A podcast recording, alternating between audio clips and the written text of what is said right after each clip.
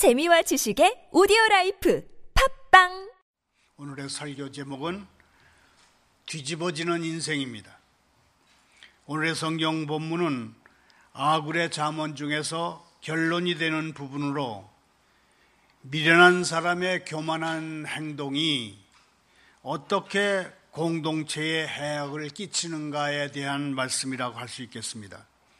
오늘의 성경 본문을 제대로 이해하려면 앞에 29절부터 살펴볼 필요가 있습니다. 지난주 금요일 새벽에 살펴봤던 29절부터 31절까지를 함께 읽겠습니다. 잘 걸으며 의풍 있게 다니는 것 서너시 있나니 곧 짐승 중에 가장 강하여 아무 짐승 앞에서도 물러가지 아니하는 사자와 사냥개와 순념소와 및 당할 수 없는 왕이니라. 이 세상에는 자존심에서 둘째가라면 서려할 존재 넷이 있다고 말씀합니다. 바로 사자, 상냥개, 순념소 그리고 왕입니다. 사자는 육식동물이기 때문에 다른 짐승을 잡아먹어야 생존합니다. 사자의 공격적인 기질과 위험은 자기가 스스로 자기가 강하다는 것을 아는 데서부터 비롯됩니다. 그러나 사자가 아무리 강할지라도 뿔 달린 들소에게 바치면 배가 찢어져 죽을 수 있습니다. 그렇기 때문에 사자는 사냥감을 공격할 때 본능적으로 뒤에서 공격을 합니다. 들소 또한 마찬가지입니다. 사자가 뒤에서 공격하는 것을 알기 때문에 들소는 본능적으로 등을 보이지 않고 사자를 보면서 뿔로 맞습니다. 우리가 맹수를 만났을 때 반드시 유의해야 할 점은 뒤를 보이면서 달아나면 죽는다 하는 것입니다. 사냥개는 물러서지 않고 덤벼듭니다. 사냥개의 끈질긴 공격성은 훈련에 의해서 만들어집니다. 늑대나 곰이 사냥개를 피하는 것은 사냥개보다 싸움을 잘 못해서가 아니라 사냥개의 끈질긴 공격성을 본능적으로 알기 때문입니다. 염소도 뒤로 물러서는 법이 없다고 합니다.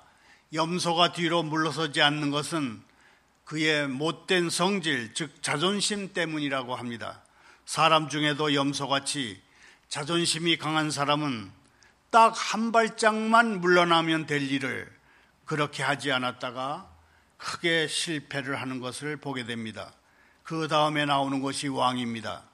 개혁개정판 성경에 당할 수 없는 왕을 NIV 성경은 A king with his army around him. 자기 군대에 둘러싸여 있는 왕. 그렇게 번역해 놓았습니다. 군대를 거느린 왕의 위엄이 존중되는 것은 왕이 나라와 백성을 책임져야 하기 때문입니다. 책임지고 행동하는 사람과 책임지지 않으면서 말만 하는 사람의 차이는 엄청나게 큽니다. 책임 있는 사람이 한마디 하는 것은 그대로 이루어집니다. 그러나 책임지지 않는 사람의 말은 그저 희망사항일 뿐입니다. 책임지지 않는 사람의 말은 현실적이지 않기 때문에 이루어질 수가 없습니다. 제가 최근에 읽고 있는 책에서 저자는 이렇게 말합니다. 진실은 현실 속에 있다. 진실을 발견하고자 하는 사람은 이데올로기에 사로잡히지 말고 현실 분석에 몰두해야 한다는 그런 주장입니다. 진실은 현실 속에 있고 진리는 하나님의 말씀 속에 있습니다. 32절에서 아굴은 말합니다. 자기 군대에 철통 같은 경호를 받는 왕은 나라와 백성을 책임지는 사람이니 그 앞에서 높은 체하거나 악을 꾀하지 말라. 그렇게 말합니다. 32절을 다시 읽어봅니다. 만일 내가 미련하여 스스로 높은 채 하였거나 호각한 일을 도모하였거든 내 손으로 입을 막으라. 현명한 사람 아굴은 자문을 공부하는 이들에게 이렇게 말하는 것입니다. 왕이 어떤 존재인지 지금이라도 하나님의 뜻을 깨달았다면 정신을 차려라. 정신을 차린다는 것은 누구든지 하나님의 말씀을 듣고 깨달은 사람에게는 아직 기회가 있다. 그런 뜻이라고 할 수 있겠습니다. 하나님의 말씀을 듣고 깨달았을 때 그 즉시 고칠 것은 고치고 버릴 것은 버리면 더 이상 실패의 구렁텅이로 빨려 들어가지 않는다. 그런 얘기라고 받아들일 수 있습니다. 지금까지 혼자 잘난 체 하면서 범 무서운 줄 모르는 하룻강아지처럼 떠들었다면 지금이라도 입을 막고 침묵을 지키면 되는 것입니다. 지금 내가 가고 있는 길이 악한 길이라면 당장 포기하면 되는 것입니다. 다니엘서 5장에 보면 벨사살의 아버지 느부갓네살 왕의 종말이 기록되어 있습니다. 지극히 높으신 하나님이 느부갓네살을 위대한 왕이 되게 하시고 그에게 영광과 위엄을 주셨습니다. 영광과 위엄을 갖춘 느부갓네살 왕은 큰 나라의 왕이었기 때문에 모든 나라와 모든 민족들은 그 앞에서 무서워 떨었습니다. 느부갓네살 왕은 사람을 죽이고 싶으면 죽이고 살리고 싶으면 살렸고 누구든지 높이고 싶으면 높였고 낮추고 싶으면 낮췄습니다. 그런 느부갓네살 왕이 교만해져서 거만하게 행했을 때 왕위에서 물러나게 되고 하나님이 주신 영광을 반환해야 했습니다. 느부갓네살의 말로의 모습이 다니엘서 5장에 기록되어 있습니다. 다니엘서 5장 21절을 함께 읽겠습니다. 사람 중에서 쫓겨나서 그의 마음이 들짐승의 마음과 같았고 또 들나귀와 함께 살며 또 소처럼 풀을 먹으며 그의 몸이 하늘 이슬에 젖었으며 지극히 높으신 하나님이 사람 나라를 다스리시며 자기의 뜻대로 누구든지 그 자리에 세우시는 줄을 알기에 이르렀나이다. 이게 졸지에 다가오는 교만의 종말이라는 것입니다. 민족이 다르고 언어가 다른 뭇 백성들까지 느부갓네살 왕 앞에서 벌벌 떨었습니다. 말 한마디로 사람을 죽일 수도 있고 살릴 수도 있었고 사람을 지극히 높일 수도 있고 저 밑까지 낮춰버릴 수도 있었습니다. 그러나 느부갓네살 왕도 그의 아들 벨사살 왕도 모두 인간입니다. 인간은 높아지면 마음이 높아지고 생각이 거만해지고 그리고 교만을 떨게 됩니다. 그러나 거만해지고 교만해지면 그때 왕위에서 쫓겨나게 되고 명예를 잃게 됩니다. 사람들은 눈치가 매우 빠릅니다. 왕이라 할지라도 생각이 거만하고 행동이 교만해지면 그때부터 사람 사는 세상에서 쫓아내 버립니다. 교만한 사람이 세상에서 고립되면 마음은 들짐승처럼 되고 들나귀와 함께 살게 되고 소처럼 풀을 뜯으면서 몸은 하늘에서 내리는 찬 이슬에 젖게 내버려둘 수밖에 없습니다. 사람은 들짐승처럼 들나귀처럼 들소처럼 낮아져야 그때 비로소 가장 높으신 하나님이 인간의 나라를 다스리시고 하나님의 뜻에 맞는 사람을 왕의 자리에 세우시는 줄을 깨닫게 됩니다. 이것은 우리에게도 우리나라 정치인들에게도 언론인들에게도 노동조합 지도자들에게도 기타 각종 사회단체 지도자들에게도 마찬가지로 적용되는 원리라고 생각이 됩니다. 하나님이 우리에게 복을 주셔서 부여와 명예로 그리고 권력으로 누리게 하셨다면 그것은 우리만을 위해서 사용하라는 것이 아닙니다. 부여와 명예와 권력이 우리에게 정치인들에게 언론인들에게 노조 지도자들에게 사회단체 장들에게 주어진 것은 스스로 교만해져서 사람 위에 군림하고 심지어는 하나님을 무시하며 살라는 그런 뜻이 아닙니다. 하나님은 다 뜻이 있으셔서 그런 복락을 우리에게 허락하신 것입니다. 이것을 잊고 우리 자신만을 위해서 멋대로 산다면 그들만의 집단 이기주의로 교만해져서 도덕적으로 타락한 삶을 산다면 하나님은 들소 들나귀 같은 종말을 우리에게 주실 것입니다. 우리는 인간이기 때문에 왜 나는 처음부터 바른 것을 알지 못했을까 자문하며 후회해봐야 소용이 없습니다. 우리가 어리석어서 깨닫지 못했을지라도 하나님은 결국 우리를 바른 길로 인도하십니다. 인도하셨습니다. 지금 깨닫는 것이 중요합니다. 지금 깨닫는 것은 결코 늦은 것이 아닙니다. 33절은 우리 삶의 우연이라고 하는 것은 없다고 말씀하는 것 같습니다. 33절을 다시 읽습니다. 대저 젖을 저으면 엉긴 젖이 되고 코를 비틀면 피가 나는 것 같이 노를 격동하면 다툼이 나느니라. 버터는 우유를 저어서 만드는 유제품입니다. 치즈, 요구르트, 생크림도 우유를 흔들거나 저어서 만듭니다. 공산주의 창시자인 칼 마르크스는 자본주의를 비판하면서 우유를 저으면 버터가 되듯이 자본가가 부를 가질수록 노동자는 더욱 가난해진다고 말했습니다. 착취의 고리로 자본주의를 바라본 것입니다. 칼 마르크스가 궁극적으로 주장한 것은 사유재산 폐지 같은 사회적인 시스템을 작동하기만 하면 인간 사이의 차별이 사라질 수 있고 평등사회가 구현될 수 있다는 것이었습니다. 칼 마르크스의 주장에 따라서 우유를 저어서 버터나 치즈나 생크림을 만들어서 먹지 않고 생우유를 그대로 마시게 되면 인간 사이의 차별이 없어져야 하고 평등한 사회가 이루어졌어야 합니다. 그런데 전 세계적으로 60년 동안 공산주의의 열풍이 불었습니다. 우유나 버터나 치즈, 생크림 같은 것을 넣지 않고 우유 그대로 마시는 실험을 60년 동안 해봤습니다. 그랬더니 공산당, 노동당, 인민혁명당이 지배하는 국가에서는 버터나 치즈는커녕 우유조차도 마실 수 없게 됐고 동유럽 공산주의 국가들을 선두로 해서 공산당 국가는 사실상 다 무너졌습니다. 마르크스, 레닌, 모택동, 김일성, 카스트로 같은 그런 사람들은 경제와 윤리를 구분하지 못하고 경제와 윤리를 섞어서 무언가를 만들어 보려고 했지만 결국은 기근과 질병이라는 혼란만을 가중시켰을 뿐입니다.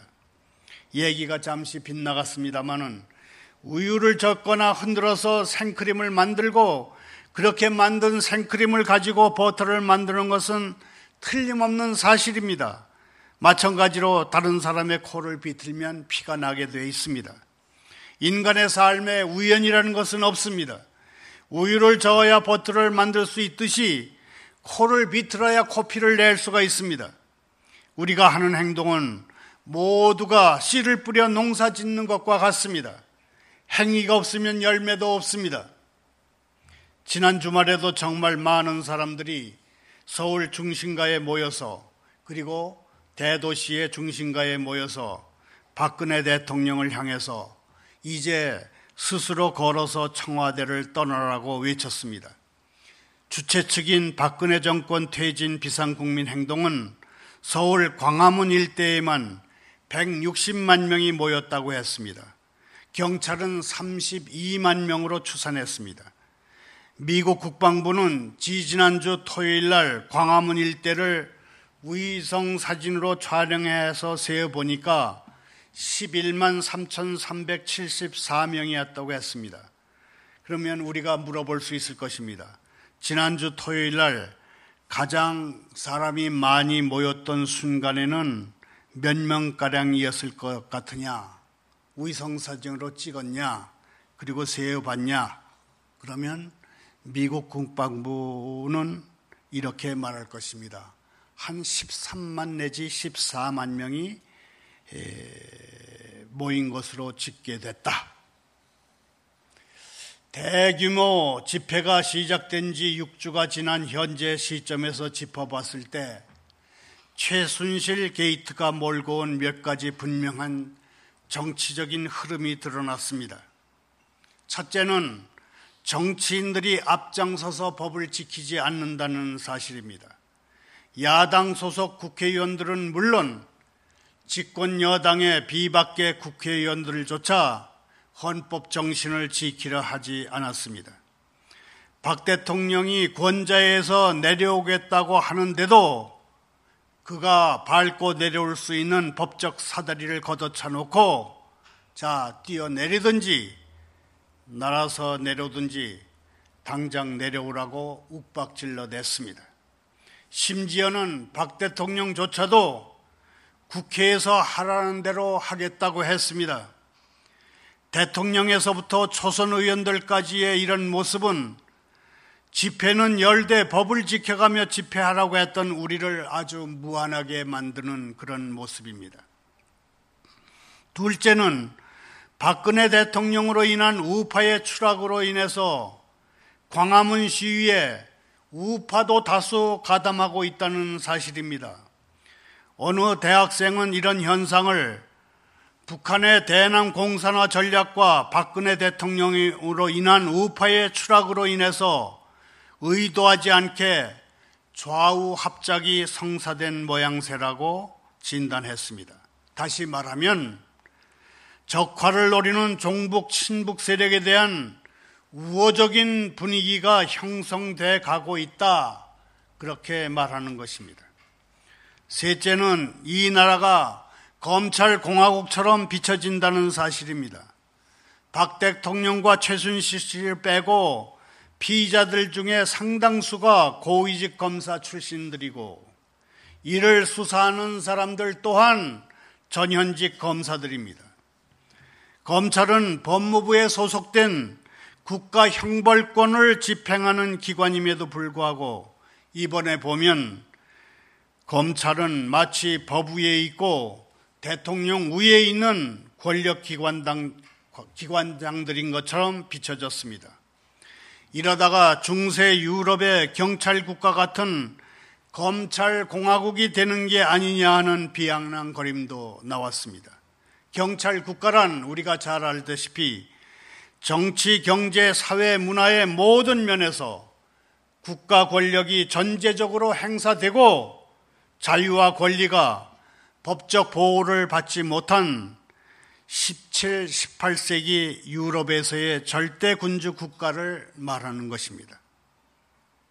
여담으로 한 가지만 더 짚어보자면 이 지경에 이르니까 박, 박 대통령 주변에서 경상도 사람들 중에 높은 관직을 차지하던 사람들은 다 어디로 피신해버리고 이정현 새누리당 대표, 한광옥 청와대 비서실장, 김관진 국가안보실장 같은 호남 출신들만 남아서 끝까지 국가 원수를 지키면서 국정 공백을 최소화하는데 혼신의 노력을 기울이고 있다는 사실입니다. 분명한 것은 이번 주가 한국의 민주주의가 어느 방향으로 가느냐 하는 대통령 탄핵으로 가느냐 아니면 헌법을 개정해서 대통령의 임기를 단축시키느냐 아니면 박 대통령 스스로 헌법 정신을 어기면서 저 더 이상 못하겠습니다 하고 선언해 버리느냐 하는 중대한 고비가 될 것이라는 사실입니다. 누구든지 다른 사람의 노를 격동시키면 싸움이 일어난다고 성경은 지적합니다. 우리는 어떤 면에서 하나님 앞에 개미나 메뚜기 또는 도마뱀에 견줄 수 있을 만큼 비천한 존재들입니다. 그러나 우리가 우리의 연약함을 허영이나 욕심으로 채우지 않고 하나님의 지혜로 채운다면 얼마든지 풍요로울 수 있고 큰 군대가 될 수도 있고 당당하게 왕궁을 드나드는 존재가 될 수도 있습니다. 오늘 하루 또 한 주간 세상에 나가 살 때에 우리의 생각과 행동을 하나님의 지혜로 가득 채워서 아름답고 풍성한 삶을 영위할 수 있기를 소원합니다. 하나님의 뜻에 맞게 한국 민주주의의 방향을 잡아 주십시오 하면서 기도하는 나날이 될 수 있기를 소원합니다. 감사합니다. 기도하겠습니다. 하나님 아버지, 주님과 저희의 평화를 위협하는 죄와 유혹의 악몽으로부터 저희를 깨워 주십시오. 저희를 불쌍히 보시사 이 재앙이 지나가기까지 저희 영혼을 주님의 날개 그늘 아래 피하게 해 주십시오. 저희가 주님 뜻의 햇살 가운데 살게 하시고 예수 그리스도 안에서 저에게 베풀어 주신 주님의 사랑에 민감하게 깨어있게 해 주십시오. 여호와께서는 자기 백성을 크게 번성하게 하셔서 그들의 대적보다 더 강하게 하시는 주님이십니다. 저희가 선을 행할 수도 없고 주님의 사랑을 받을 자격이 없다고 느낄 때마다 사도 바울에게 주신 말씀을 기억하며 용기를 내게 해 주십시오. 내 은혜가 내게 족하다. 이는 내 능력이 약한 데서 온전하여 짐이라 하셨습니다. 저희의 신앙생활 곳곳에서 약함과 강함의 역전 현상이 일어나게 해 주십시오. 주님이 땅 위에 있는 많은 백성 가운데서 저희를 선택하셔서 주님의 귀중한 백성으로 삼으셨습니다. 저희는 아버지의 자녀로 선택받고 복받았습니다. 그러나 저희는 종종 무리 중에 하나가 되어버리고 저희가 아버지의 사랑으로 인해서 존재하는 것과 아버지의 은혜로 받은 복을 똑똑히 인식하지 못하며 살 때가 있습니다. 하나님의 자녀라는 이름, 저희가 이 이름을 다시 새롭게 개인적으로 듣도록 도와주십시오. 아버지 하나님 대한민국을 보호해 주십시오. 북한을 구원해 주십시오. 이 혼란스럽고 위태로운 땅에 저희 그리스도인들이 기도의 횃불을 들어서 진리의 빛, 기도의 빛, 성령의 빛을 비출 수 있게 해 주십시오. 300명의 국회의원들에게 하나님을 경외하는 마음을 주셔서 선한 양심이 깨어나게 해 주십시오. 국회의원들의 대통령 탄핵 투표를 주님이 치가, 친히 주관해 주십시오. 당리당략이나 사적인 이익보다 조국 대한민국의 앞날을 생각해서 올바로 투표하게 해 주십시오. 이번 사건을 계기로 정치, 경제, 사회, 문화, 언론, 노동 부분이 그것 가운데서 특별히 낡고 부패한 부분이 다 허물어지게 하시고 국민을 미혹하는 어둠의 세력들이 다 드러나게 해 주십시오. 한반도의 안전보장과 평화를 깨뜨리는 북한의 핵미사일 개발이 중단되게 해 주시고 북한의 대량 상상 무기들을 안전하게 폐기시켜 주십시오. 예수님의 이름으로 기도하옵나이다.